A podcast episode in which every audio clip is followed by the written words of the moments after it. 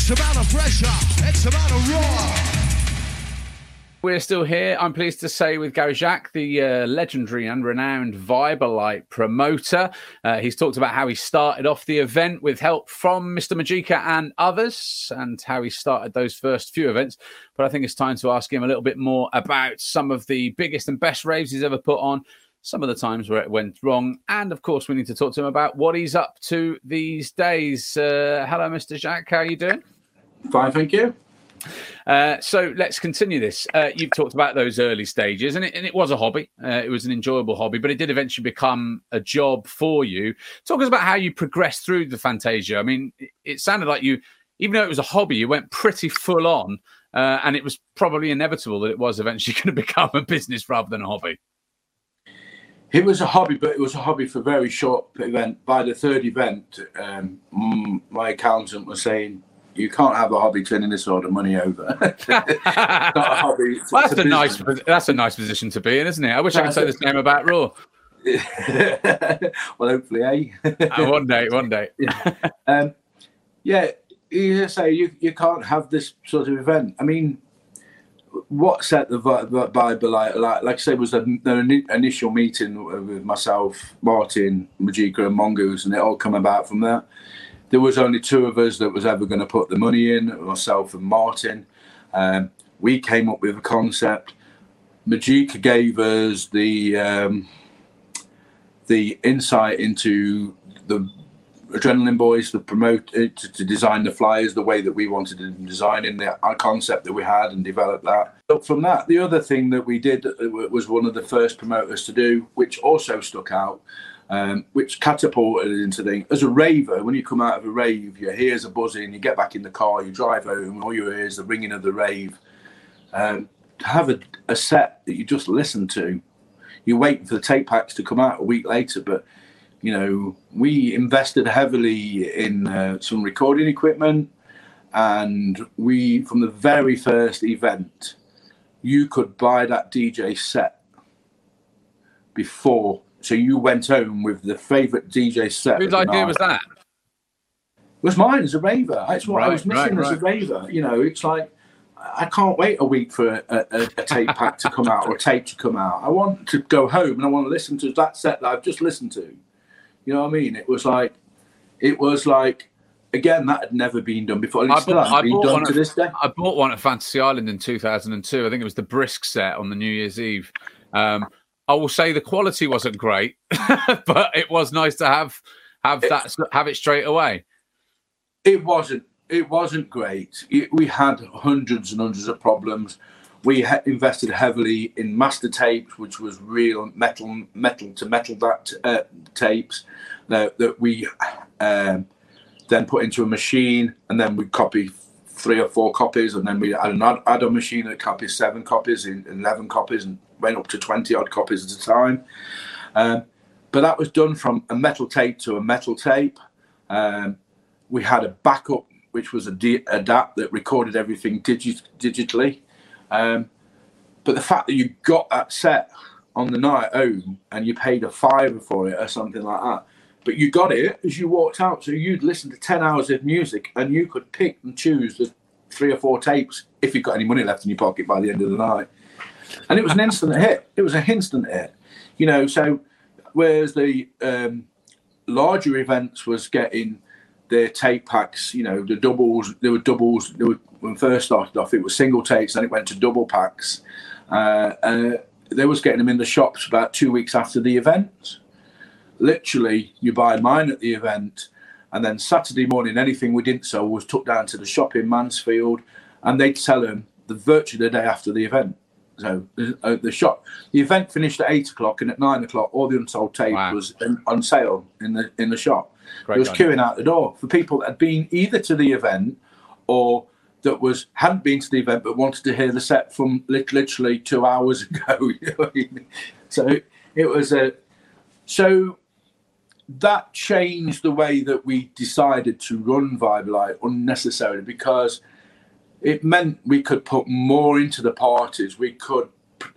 It allowed us to use the ticket money to use as promotions and to produce production, and to fulfill the things that we couldn't do because we was actually earning the money from the tape machines and the, and the merchandise and the, and the by the third event I think we'd got a T-shirt on you know uh, uh, the, the the logo by the second event the logo had been born to be quite honest with you um, the logo just come to me from to be honest it was a the Vitalite advert on television did you, know, you know, did they never have any problems with them in terms of copyright yeah did get a letter from Kraft um, at some point. But didn't you also I call don't... your promotions company Crafty Promotions? Yeah, it was all part of it. It was all nicked, know, basically. it, it, it was it was an inspiration on everything. It was it, don't forget there was all sorts of things going on. There was cheesy quavers. There was all sorts of things that you know, uh, washing powders were being used you know, this was just a take. It was just in the moment. This was what was happening. We was imitating things around us, but nothing more fitted this product and this brand than the vibe alike, light vibes. It was getting, you know, very drum and bassy around the scene. We were still playing three styles of music within the venues, you know, uh, and and and and for DJs coming up, you know, like um, Kenny Ken, for instance, I'll never forget his face. Um, he came up um, and he played at Venue 44 before uh, as, a, as, as, as, a Zest DJ. Um, but when he came up to Vibealite and the, the venue was rammed, packed solid, and um, he played after Lenny Dee. now, I don't know if you know Lenny Dee, but at that time he was probably known as one of the hardest DJs in the world. Right, an American. I guy. think he's still pretty hard, to be honest. Yeah, he's pretty hard. so the dance floor didn't move. Do you know what I mean? We were so lucky that the people that was coming to the early ravers was there for their moment. Whatever you threw at them, they didn't move. Do you know what I mean? This is, you know, the second, third, fourth event or something like that. The Lenny Dee one sticks in my mind really a lot because the face on Kenny Ken when he, he came through the door. You came through the back of the venue, so you've seen the whole production. It was that first impression. You was behind all the ravers. All the ravers were facing one way. They was facing the laser. They were looking at the production. They was looking at all the things that we'd hung up from the roofs. It was it was like mind blowing. You know what I mean? But by the time Lenny uh, uh, Kenny Ken had walked from the back door right to the front and got up onto the stage, he was physically trembling. just do your stuff. Just play what you've been paid to play. Just do what you do. He was so nervous. He never moved. The dance floor stayed the same and just went straight into a Kenny Ken set, you know, a jump up drum and bass, nice. straight from like a 250 beats or 200 beats per minute into that. And it blew his mind. Mm. So it was it wasn't just ravers talking about it. It was artists. You know, artists were talking. You go there, you get paid first you know, yeah, fucking hell, right. it's not heard of. You know, it's like relaxed, you know, and, and, you treated artists, you know, if they wanted water, they wanted drinks, or you know, they could have alcohol if they sat in a certain position because we wasn't allowed to do alcohol. X amount of pressure, X amount of roar. It was obviously incredibly successful as an event, both among ravers and artists. What then, in your mind, over the years, was the was the best rave that you put on, and why? And you did it in in, in a whole range of different places.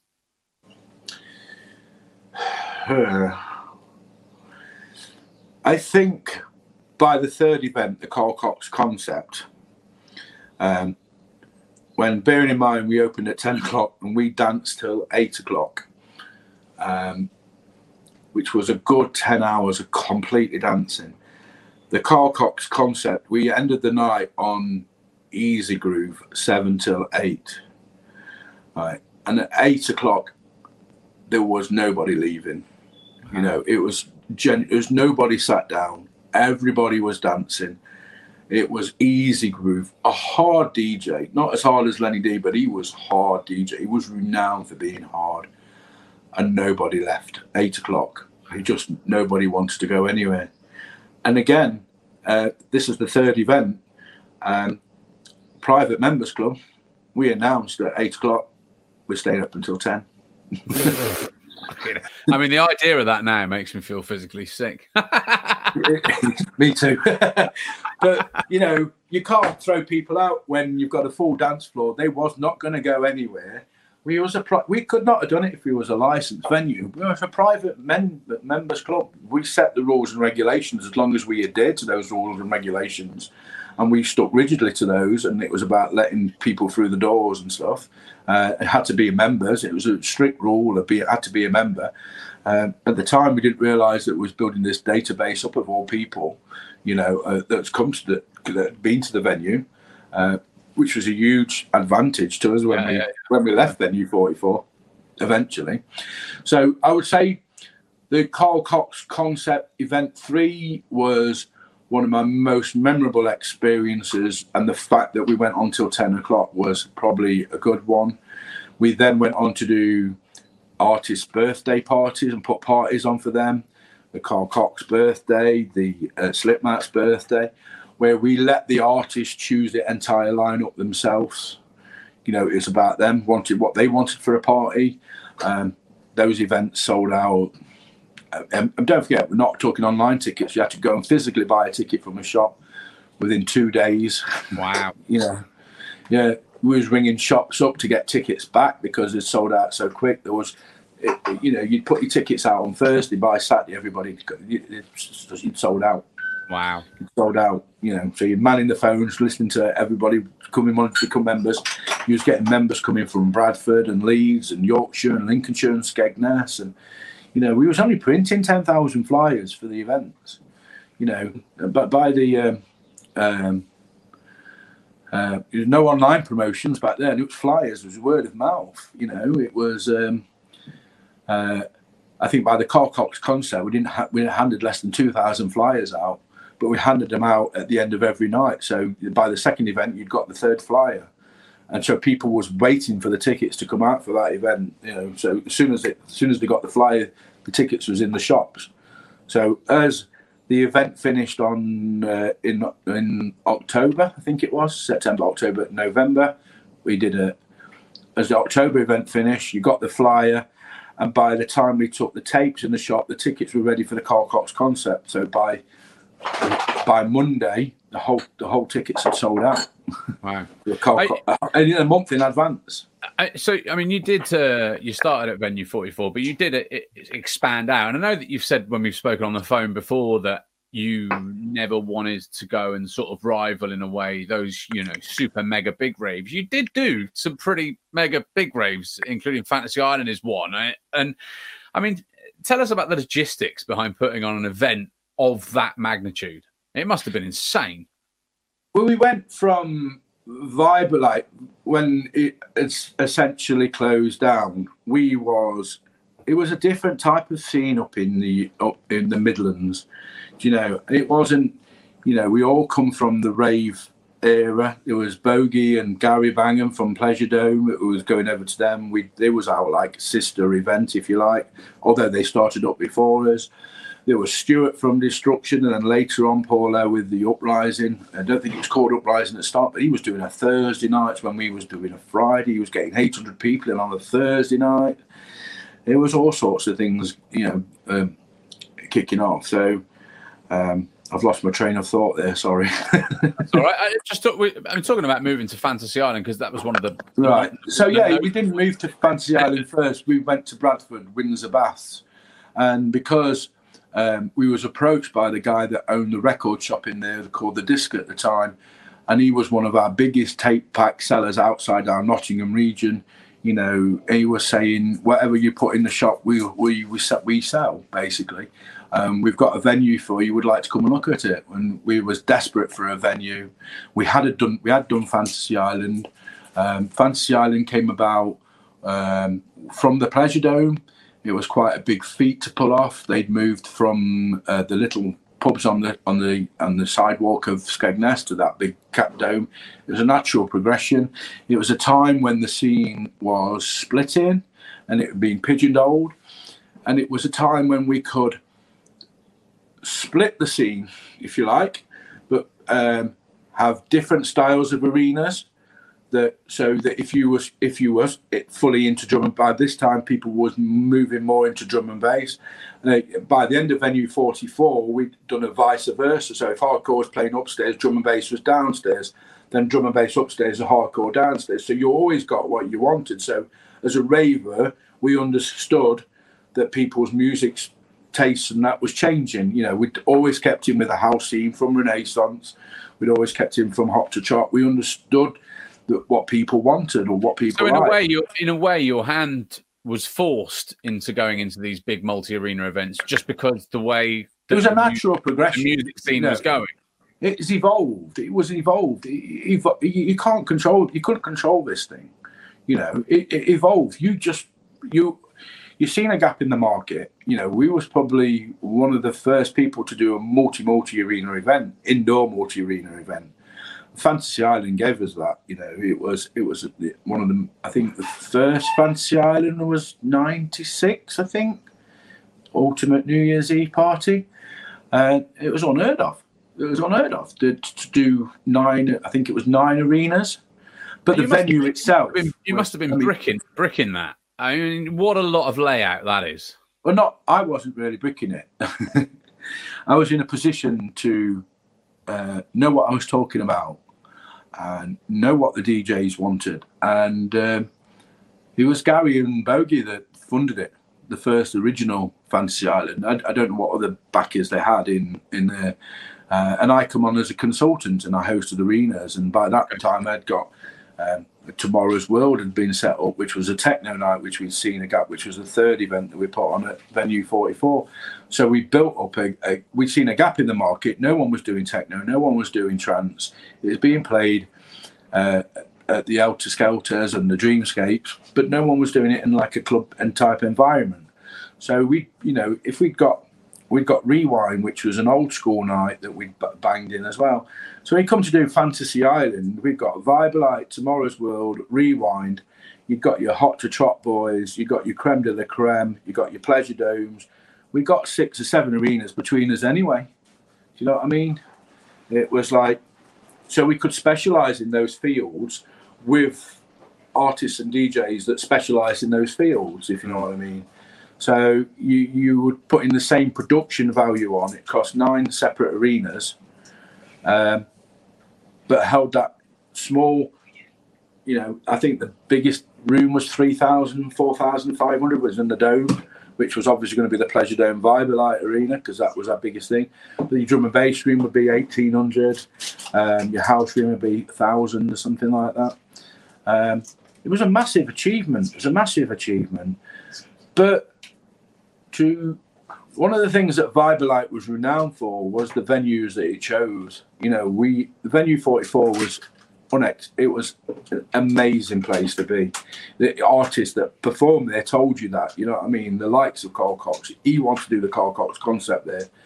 Windsor Baths was another one. It was, you know, then Fantasy Islands, an indoor theme park. I don't know if you know it. You, well, you've been yourself, you know what it's like. It's like it's like having at Alton Towers. You know, the production yeah. was already there. You know, it's like the, the production was the venue. You know what I mean? The fact that it got roller coasters. No, in a way, did that make it a little bit easier for you because you knew you already? I mean, it already looks pretty spectacular. It looks pretty spectacular. You know that that first event we did. I think we absolute um, spent an absolute arm and a leg on it. Uh, you know, we, we, that 80 foot pyramid that's the, the centre dome, and you've got the water slides in the middle of it coming down, and you've got the hot air balloons and the roller coaster rides on the outside and everything like that. That was all going off while the rave was happening. Do you know what I mean? It's like it was purposely built. It was theme park. It was a, you know, and it was to put a rave on there. It was like gee, yeah, I want to do it. I don't care how much. I, you know, I don't care if you don't pay me. I just want to put an event on. It's like, you know, just let's get on with it. Let's do it, so to speak.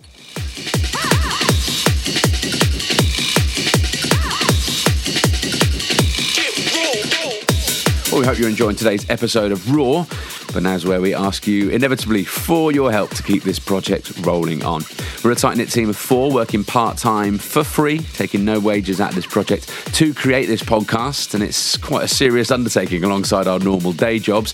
Hopefully, you can see from our progression from audio to video in the few months since we started this podcast that, thanks to your ongoing donations, we've managed to improve our equipment. And I'm pleased to say your generosity means this podcast now washes its own face in terms of costs, which is absolutely great news. And thank you, thank you, thank you so much to any of you who've donated.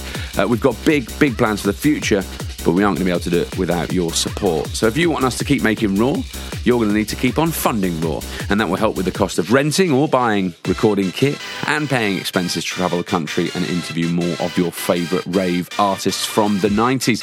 So if you can spare anything at all, no matter how big or how small, you can do so at gofundme.com forward slash the 90s rave podcast. That URL again is gofundme.com forward slash the 90s Rave podcast. And if you're not in a position to donate, because we know it's a tough time for everybody, you can instead help by subscribing and sharing our content on YouTube, Facebook, Instagram, and Twitter.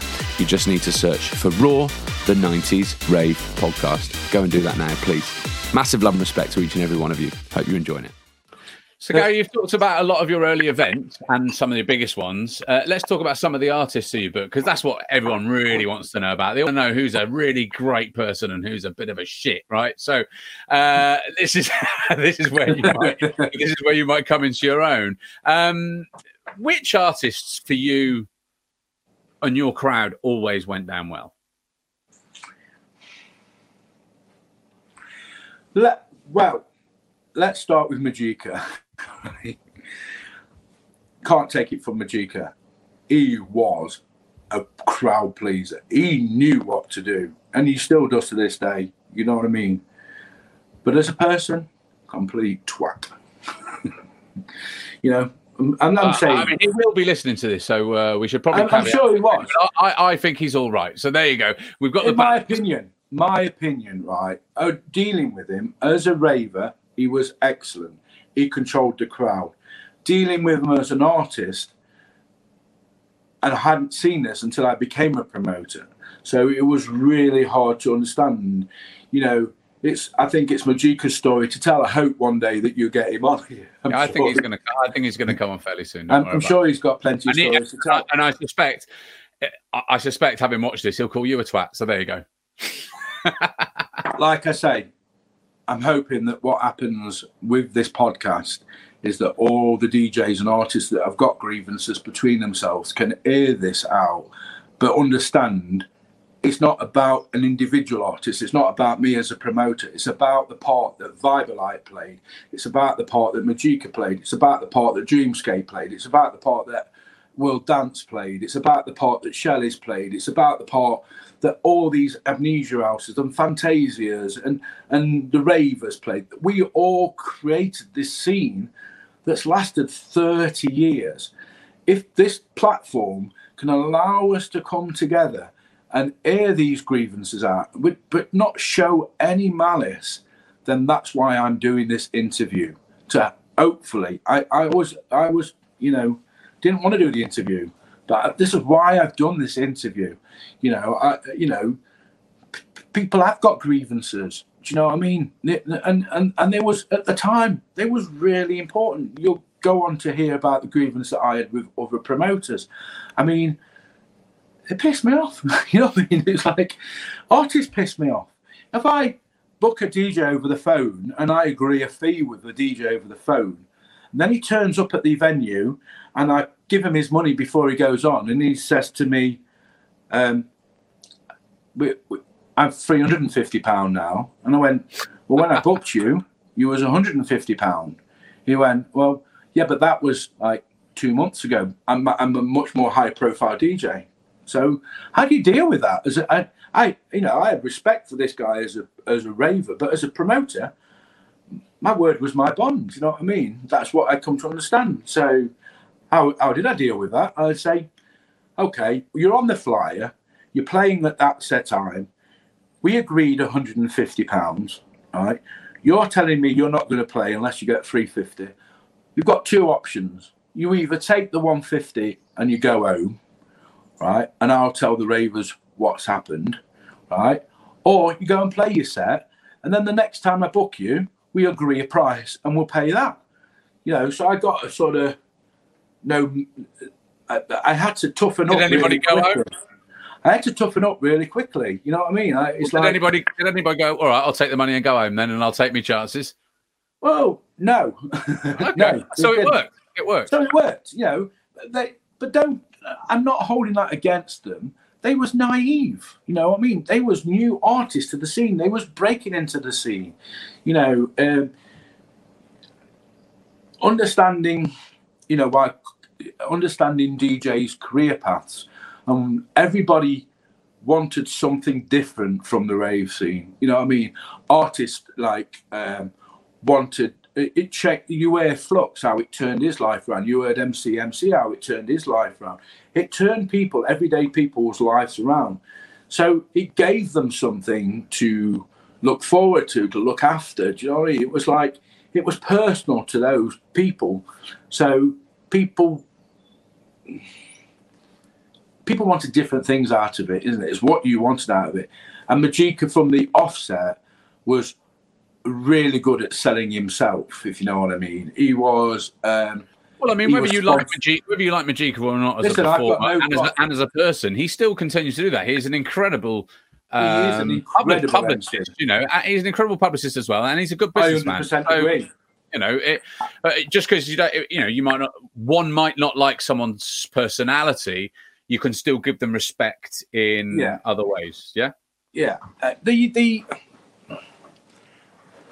it came to head with me in Majika quite early on. I think if I'm looking back through the flyers, I think by 1994 Majika had been dropped off our Light flyers, Right. and um, Why? like I say, it's it's Majika's story to tell. Um, Why did but- you drop him off the flyers? Uh, Majika dealt with issues with his culture and his family. Do you know what I mean? That, like I say, that's Majika's story to tell. You know, um, he came from a very difficult background. His parents want him to be a doctor or a lawyer or a solicitor, and he wanted to be this rave MC promoter, and he could see what he wanted to be. So he he, he had um, he, he had his own challenges. Let's put it that way, and he hung on to the rave scene uh, and it was all his answers. He, he wanted, he, he wanted it. He could be someone. He could make something of himself, you know. And, and fair play to him. He was very good at doing that.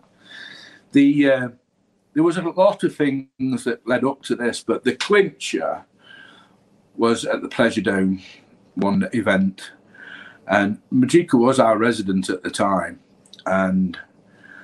I was stood um, in there. Murray was there from Dreamscape. The Adrenaline Boys was there, and all of a sudden, Majika just grabbed the microphone, and as a raver, to stop a rave was like it was an undone thing. You know what I mean? And someone had called him in the thingy. That's not right. It should never have happened. But as an artist, to stop a rave when, as a raver, you've lived all week, you've had a shit week at work, or you've had a shit week, you're just there for the moment. To take on that, stopping on a rave and take on, erase this issue that should never have happened, was like, as a raver, it's just like everyone's just stood around going, "What the hell? You know, what's what's that got to do with now?" But wearing my promoter's hat, that could happen at Vibealite. I wasn't in control of that that could happen at any point. And I think that was the clincher deal to the breakup of me and Majika, along alongside loads of other things. You know what I mean? So, but Majika's gone on to be an artist and always will be. Well, I, you when- know, I'm when not we saying- get- I when have we get- never ever doubted his talent. Don't get well, me when we get him on, Gary, I'll ask him about that racist incident because I, you know what, I, I, look, I'm not a promoter. Yeah. I've never done that. But if Yeah. someone, I like, if someone, it's not going to happen. But you know, if I felt I'd been abused in the worst kind of way, I don't know how I'd deal with it, and I don't necessarily know. no, that I, I, would, I don't. I don't Again, necessarily know that I would judge someone on how they dealt with it, but yeah, you know, I, it, I, it's difficult to know unless you were there at the time and you were that it was a person. decision made in the moment, right? Whether I was right or wrong is a Yeah. completely different story. Right. There was other things that was personal to myself and Majika leading up to that.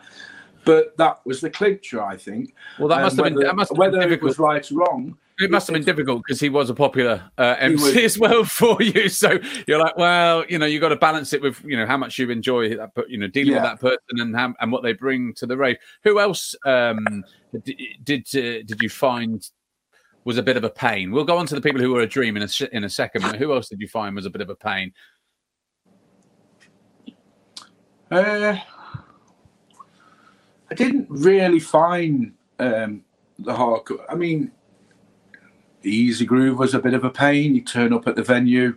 Uh, the very first time he turned up, that, that third event, for instance, he turned up with a crew of about 15 or 20 people, none of them members. I could have get them I in. suspect He, that he Ribs have- refused to play. Ribs might have been one of them because uh, we did an interview with Ribs recently. He lived with Easygroove at that point, and they used to just travel around the country with him, just being his sort of crew at MCing. So I wouldn't be surprised if Ribs was with him.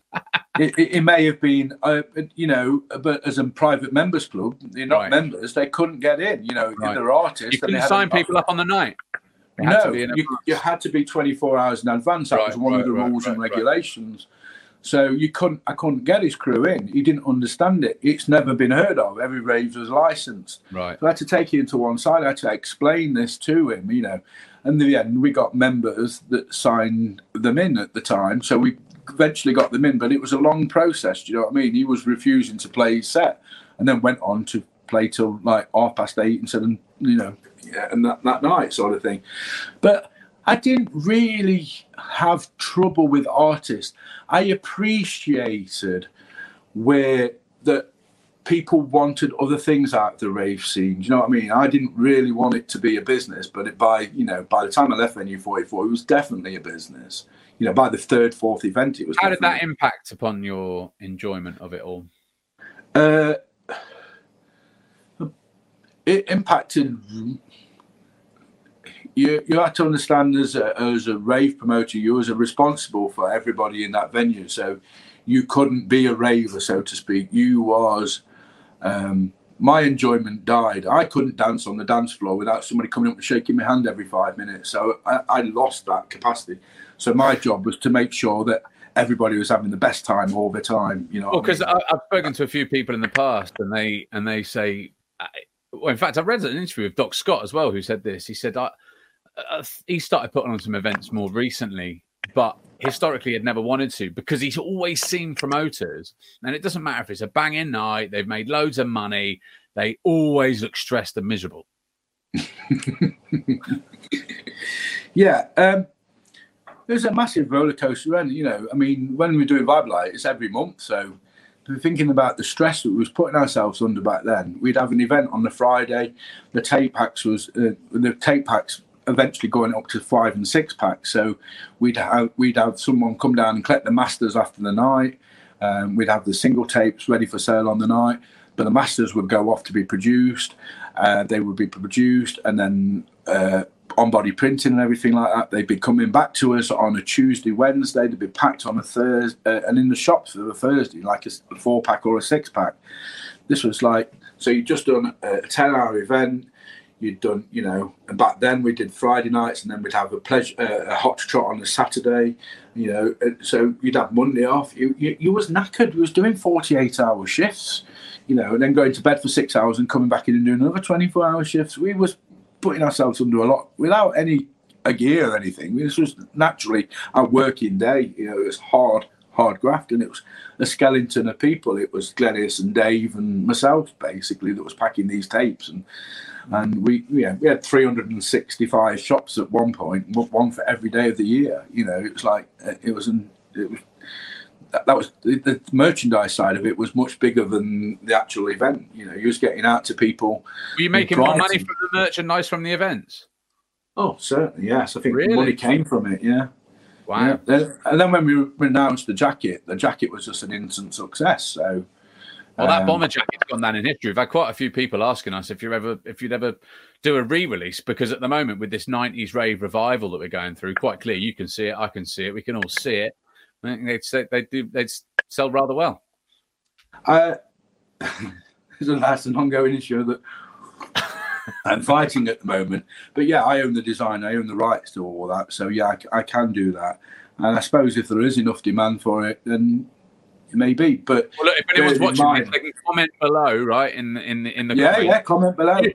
This, this, will be the this will be the test for you. Uh, a, if anyone's w- fucking watching it and paying attention, but B, if uh, people do want the rave jackets, comment below this, and then Gary will know whether there's at least a few people that might might buy them in the future. So the whole thing about that rave jacket was, you know, the other promoters was doing those, but they were doing embroidery or they was doing print on jackets. That that logo, if you've still got one of those jackets, and loads of people have still got those jackets, that lo- the jacket would drop away from that logo. Do you know? We spent we once we that logo was decided upon, we actually spent like back then I think it was about eighteen hundred pound to get the embroidery plate made. that's a big investment to make, but going from the tape sales and what we'd produced from the tape sales, we knew that the merchandising was the right way. That's where we earned the money from, which allowed our events or the ticket money to go into the events to allow the production. You know, so when you're going on to your big licensed events, there's a lot more to deal with. These are our two key points that you know, the production at the events, every event being different, every lineup being different, uh, and the and the merchandise. So going on and doing a big Fantasia style event or Castle Donington, you licensing issues, and there was all those sort, of, which absorbed into your time. So we didn't have that team to do that. Do you know what I mean? We didn't have the team to do that at all. So, yeah, artists. I remember saying to a house DJ once, as a laugh and a joke, "Oh, I much prefer you on the radio." he, said, he said, "Why?" I said, "Because I can turn the fucker off." It was house DJ. And, and, which ones were a dream to deal with then? Who were the nicest guys in the scene? I think, again, in my opinion, no one really, um, no one ever came across as unnice to deal with. We had, um, we never threw anybody. We threw one person out, uh, um, which was Goldie at Fantasy Island. Um, Goldie was a massive artist in his own right. He did a Fantasy Island event. Something happened. Someone was looking at his girl. Something happened. We had to throw him out, but we, you know, the security had to throw him out. We had to evict him from the venue, and that's the only sort of artist I had really any problems with. And um, I, I just, I got to myself if someone gave me a hard time or an attitude or something like that, then it just wasn't going to get booked. But I didn't want to fall into the trap of the events all looking the same. You know, when Mickey Linus was about, and I can't remember the name of his events for the life of me, um, but it had gone very all drum and bass orientated. You know what I mean? It had gone that way. We we wanted every lineup to be the same. There was such an array of artists out there that was coming through. You know, your Ixie was breaking through. Your you know your MC Sharky was breaking through. He wanted to become a DJ. He played his first ever set at Vibealite. We gave him that break. Uh, we allowed artists to develop themselves. You know, we pulled MCMC up from London. We had this um, fantastic artist that went from drum and bass into into happy hardcore. So he fitted right in with what we was trying to achieve. You know what I mean? It's a it's it was just the way that whole things evolve really quickly. Do you know what I mean? It's like. Were there any DJs? All right, so you didn't necessarily not get on with them. Did any just fall flat, and you thought, uh, well, they're not for us, and we're not going to book them again? Uh, no, not really. It, it, it, my high, the highlight was book, booking DJs when a DJ didn't show up later on, when DJs didn't show up and was booking an unknown DJ, you know, um, bearing in mind, we'd be getting tapes sent into us as promoters for DJs. I've got some, I had some serious demos sent in by that have now become massive DJs in their own right, and I have their their tapes and their bios and what they used to be, and some of them are quite funny. You know what I mean? It's like um, what they wanted to achieve back then and what they've become is totally different to what they wanted to achieve. And, and seeing that, um, we ended up setting up um, a platform because we couldn't deal with so many tapes and CDs coming into us back then. We set up the Crafty radio station to allow DJs, up and coming DJs, to perform. So they built up a base around the DJs online when this had come back. This is again when I come back from Australia, I think. So you know, this is after '98. I, went to Australia in '98.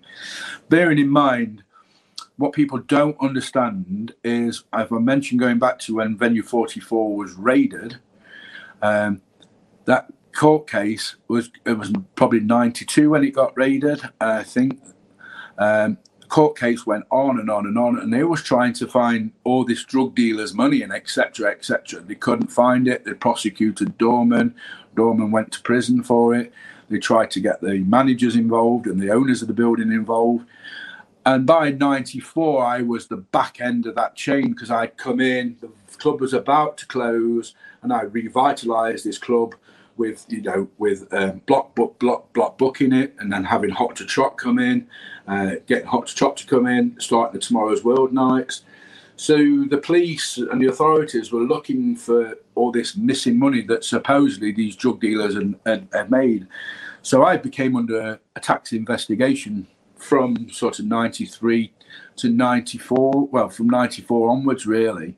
And while ever I was running Vibealite and Fantasy Island, um, it didn't really bother me at first, but it got more and more aggressive. I had to have chartered accountants. I was dealing with um, interviews. They was trying to find money. I had to declare everything that I'd made. I had to go through all my paperwork and all my bookwork and, and lay this out. So I was completely upfront with everything and the authorities. But that weighed on me, and that weighed on me right through the, through the whole process of Vibealite, even through Fantasy Island events. And I think it really got to me probably before I went to Australia, the, the guys that was coming over from Lincoln had said to me that they was um, going to Australia for a trip out to Australia, and I just thought, you know what, fuck it, I'm going to go there. I'm going to have a few, bit of time out and go there. And it was uh, the the court case the the, the um, authorities had finished with me. We agreed to pay a certain amount of tax that was that they they discovered that we hadn't paid, etc., etc. Uh, and the case was over. And it, I hadn't realised at the time how much pressure that that was putting under me, uh, and it just built and built and built and built. Um, and, until some days, you know, you was you was you couldn't think anything else. You're thinking, well, I can't do anymore. You've got everything off me, uh, and and when that sort of ended, the uh, venue 44 had closed. When you know, it, it, it, had moved on so many chapters. Uh, and it was such a release. The scene had started taking a, a much different approach to it. You know, it had, it had evolved into something that was, like I say, uncontrollable, really. Um, so yeah, that was that was um, a, a big uh, a big. No one really knows that what was going on. People close to me knew how much pressure that put on you, but it didn't. Um, one of the worst events I put on for personal reasons was probably the Corn Mill in Huddersfield. It was an unusual venue. We had to put marquees up. We had to do all sorts of things. It was just stress from one day to the other.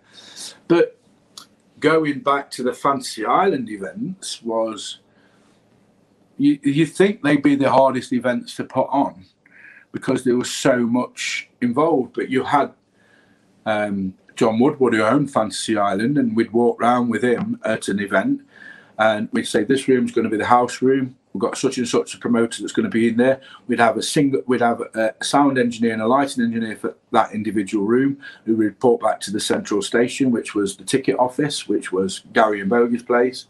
Um, um, we'd have a, a, sound engineer and a, a lighting engineer for every event for every room in that thing. So if anything went wrong, they reported it back. But to walk around a venue like Fantasy Island with John Woodward and say, we want to take that uh, track out, we want to turn the this this go kart track here into a rave cave. You know, what's that going to expand? And to take that up, it's going to cost five grand to take this out. Going to, it's going to cost another three grand to put that back in. Okay, we'll do that. What about that ride? Can we have that ride riding while it's going? Can we empty the water out there, make that another dance floor down there? You know, and yeah, anything's possible. And you'd walk round, and it, did be right. We need to put some steps down here. Um, and he'd just click his fingers, and there'd be and it'd join us building the steps, and he'd move around the corner, and there, some metal work needed to be done, or we need to put fire doors in it, and, and before you walked off, the work was started. It was like so instant, you know what I mean? It was a, the event was really easy to do because it was just the production side of it was the venue. You know, it just left us to doing things like making sure people were queued in. Bearing in mind, when we did Fantasy Island towards the end, there was 16,000 people. Wow. We never queued for more than 40 minutes. 40 minutes. No one queued for more than 40 minutes. Unheard of again to this day. You, see, you know, you still queue for longer than that now. You queue for that now to get into Audi. That's true. To be honest, I suspect that our uh, s- s- what we accept in queuing has changed since the, uh, Yes, the midnight due to coronavirus. X amount of pressure. X amount of raw. Can I talk to you about some of your residents? Because you had Fergus, Rush, Peter Pan. They were your everlasting residents. Why? Um, Rush um, we became my partner from early on, um, from going back to the days of uh, Venus. Um, he was a DJ. He was an excellent DJ. He was an unspoken artist, really. He could mix from, um, like I say, from he could mix. oil- He was known as mixing oil to water, and the way he did it was un, unbelievable. He could go into a drum and bass. He, he went to Pandemonium once, and the Pandemonium boys, the promoters, it blew them away. It was really dark, and it was really drum and bass, dr- drum jungle. And within four records, I think he'd switched the entire dance floor to a happy hardcore vibe. The promoters come up and the dance floor hadn't moved, you know, and it, it, it never ever been done. The promoters going, "How have you done that?" I- You know, it, it was just, and the residents played a huge part in the structure of the event. So if a DJ didn't turn up, you knew you had to have DJs that could play the style of the DJ that was going to fit in there. Bearing in mind, I built the whole night like a DJ built his set. That having a resident that could fit into any one of them slots and play a techno set, play a drum and bass set, play a hardcore set, made the night flow. So you never lost that. You know, you never lost what you was trying to achieve from the outset, really. And Peter Pan and Rush was just. Peter Pan was a raver from Burton on Trent, come to Vibealite. We gave him a chance on the mic. And to be honest, they just clicked off straight away. They became a team. They became the top buzz of the north, if you like. You know, it was um, it was a it was a different different era. It was it was just uh, they they became residents to us. Um, they they understood what we need. Fergus again. Fergus jumped in on the second birthday when Carl Cox hadn't shown up for his uh, For his own birthday? It- It was the second birthday, Vibealite's second birthday. Oh, not, not his birthday, right? Fine, okay. No, no, no. He, he turned up for his birthday. Okay, fine. that was the third event. Um, but by the, this is how it changed from so so. Carl Cox is uh, our third event, the concept in '93. By '94, Carl had decided that his career wasn't the rave scene for him. Do you know what I mean? That's a big decision. How's he got on since then? Sorry. How's he got on since then? Oh, he made the right decision, didn't he? This is you know, you know, I I have this this thing with Carl. He he was the ravers DJ. He had time for absolutely everybody. He got there early because he knew it would take him half an hour to get from the door to the DJ because everybody wanted to shake his hands. He played to the crowd. He was knew his job. He was the three deck meister. He never he never he never stopped moving. He was he was you know he was the he was the um, uh, the first DJ that was interactive with the crowd. He, he got off on what he was doing, and the crowd picked up on that. The crowd buzzed off on that. In you know, he could have gone a long way, couldn't he? Really, you know. He still, look, he still might. You, you never know. Uh, Carl, if you are listening to this, stick at what you're doing because you know one day you might make a success of it. It was a hard decision. you know, when he didn't turn up, it was up. He played at Doncaster Warehouse that night. It was only down the road from us. The road, it was covered in snow. It was a horrible night. I understood that Carl was trying to change his career. He was moving more into the stuff that he wanted to do as an artist and more the oblique techno side of things. You know what I mean? And under, even though I was pissed off at the night, the fact that he did it at Vibealite and that was he made that decision after coming out of Doncaster Warehouse. That's it. I'm finishing. I respected that. You know what I mean? It put me in an awkward position as a promoter, but I I respected that. That for a man to make that decision when he was at the top of his game in this field, he'd obviously seen something that he thought he could achieve better in his career and he and followed maybe, that path. And maybe and preferred, maybe no preferred the mu- maybe preferred the music as well. You know, you got to yeah, say uh, with, with, the way that you know the way that that sort of music that he was playing with that with the four beat. Yeah, it did. Let's be honest. That when we'll, we'll come to that in yeah. Let's be honest. A lot of it got rather shit, and he probably thought, "I don't like where this is going. I'm not in for this. I, I prefer exactly. that techno sound. I'm going to go and pursue that." And I think actually, as well, there's if you've got a business head on it, it's more accessible to more yeah. people, therefore there's going to be more money to be made, I suppose. So seems like a sensible. Let's face it, this way. a rather sensible uh, decision. I anyway, spoke to, I spoke to Carl after the year 2000, right? And uh, when he came to Vibealite, right, on his Carl Cox birthday party, myself and Martin um, made him a Vibealite cake in the shape of the logo. And we had to take that was quite big at the time, and we made Carl in the VIP room at the venue, which we turned into a chill out room eventually. so there was no VIP rooms because people were just sitting in there and being VIPs that weren't there for the rave. So we turned it into a chill out room. But at the time, we made Carl Cox wear that take that T-shirt, right? Um, he wouldn't go out into the crowd with it. In fact, I think he did. I think he actually DJ'd and take that T-shirt that night. He was so up for it. It was great. You know what I mean?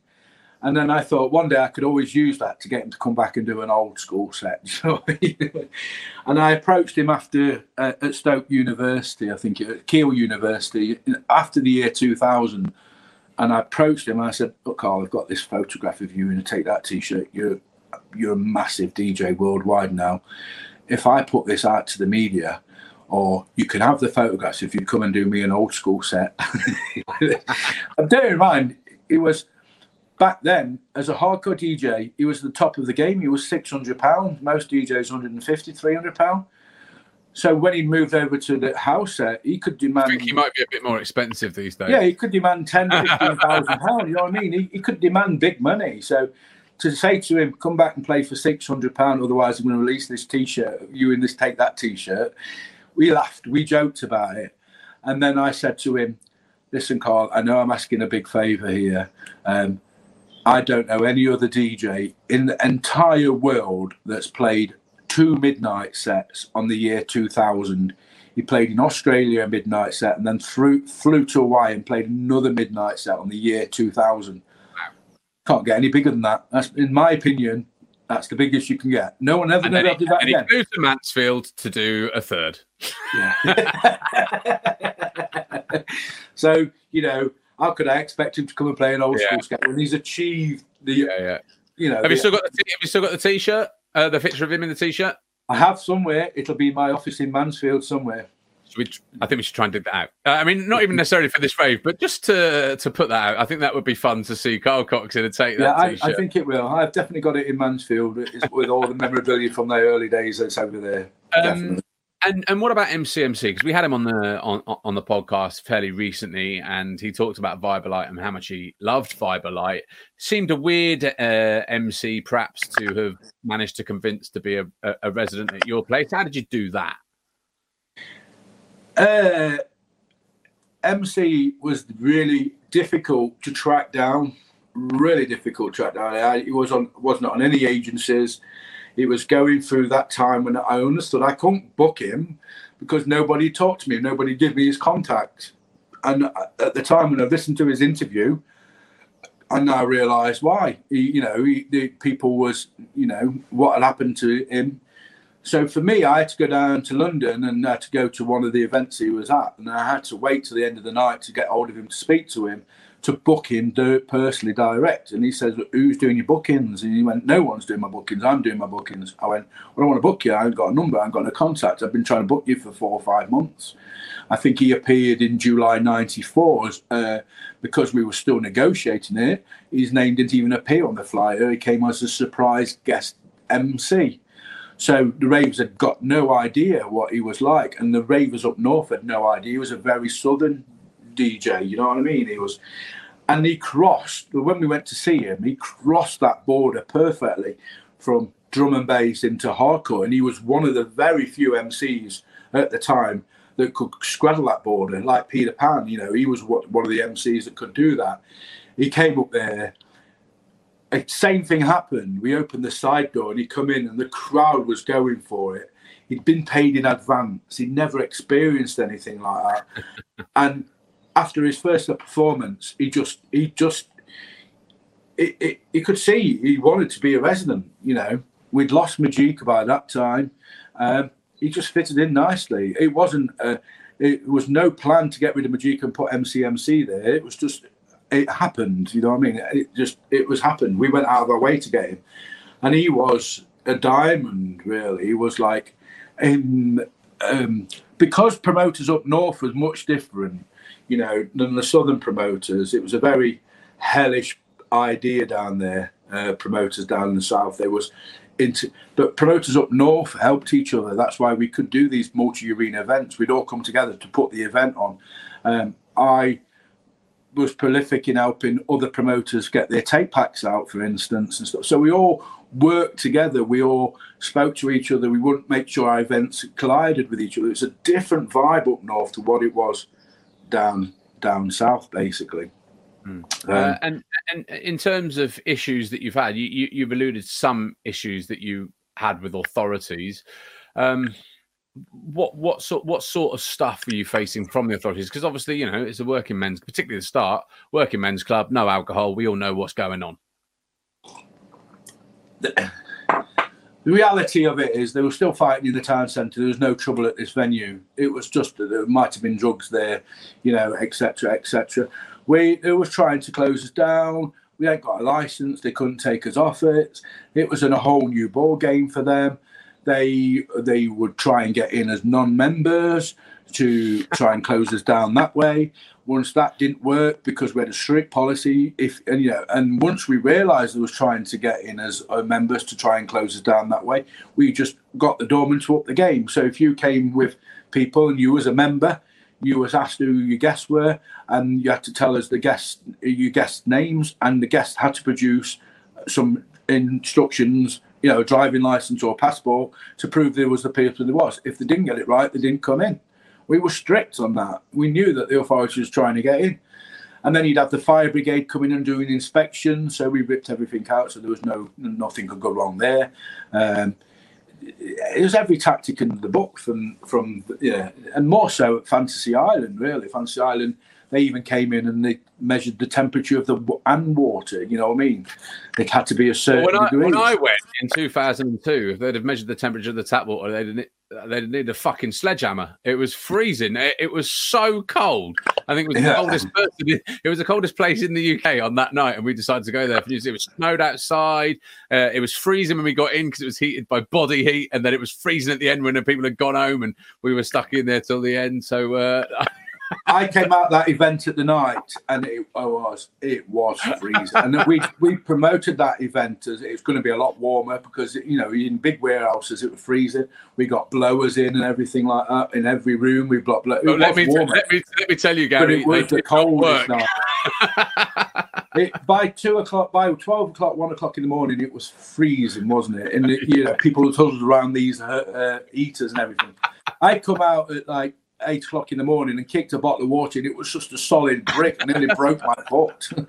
I had to get a lift back to the station, just blag a lift back to the station, and we were sliding all over these little sort of country lanes as we got back. To, it was it was really dangerous. Um, and, and, and Richard Wyatt, one of our listeners, and by the way, if anybody wants to get in touch with us uh, to ask any questions for future guests, you can do hello at the 90s rave podcast.co.uk and we're all on all of your social medias, Facebook, uh, Twitter, and Instagram. Um, but Richard Wyatt asks, did you ever have any problem with with gangsters or local heavies? I think in the early days when Venue 44 started, there was definitely um, gangs trying to own the territory. You know what I mean? So that was stamped out, I think, by the the, the pre-owners of the venue. To be honest, uh, and I think every club experienced that. It was a, it was a, it was a, a market that was taken. I mean, for instance, the glass at Venue 44 was all bulletproof, so the the people that set Venue 44 was aware that it was going to what, in Mansfield. It was bulletproof glass, yeah, bulletproof perspex actually. Wow. So you know they they must have had some experience from that side of things way before I did. Um, there was rumours about, you know, and there was always the chance that, you know, someone that trying to become your friend, you thought there was a raver, but they had alternative methods to try and get in your venue. They was trying to earn money out of you. They wasn't coming for the music. You had to sort of rule that out. You know, it was like I say, from being a raver to a promoter, it was a completely different mindset. Completely. Well, that's it from another episode of ROAR. We hope you've enjoyed listening to it as much as we enjoyed making it. We're now an all video platform, so if you're listening on audio, please do check out our YouTube page for this episode filmed, plus loads more besides. And you can also find us on Facebook, Insta, and Twitter. Just search for ROAR, the 90s Rave podcast. Plus, if you can spare just a few quid to help us continue making more great 90s Rave content and hopefully keeping a smile on your face at a difficult time, you can do so at gofundme.com forward slash the 90s 90s Rave podcast. All donations will be ploughed back into the podcast, including expenses to get around the country, interviewing some of your rave favourites, uh, and also improving our equipment.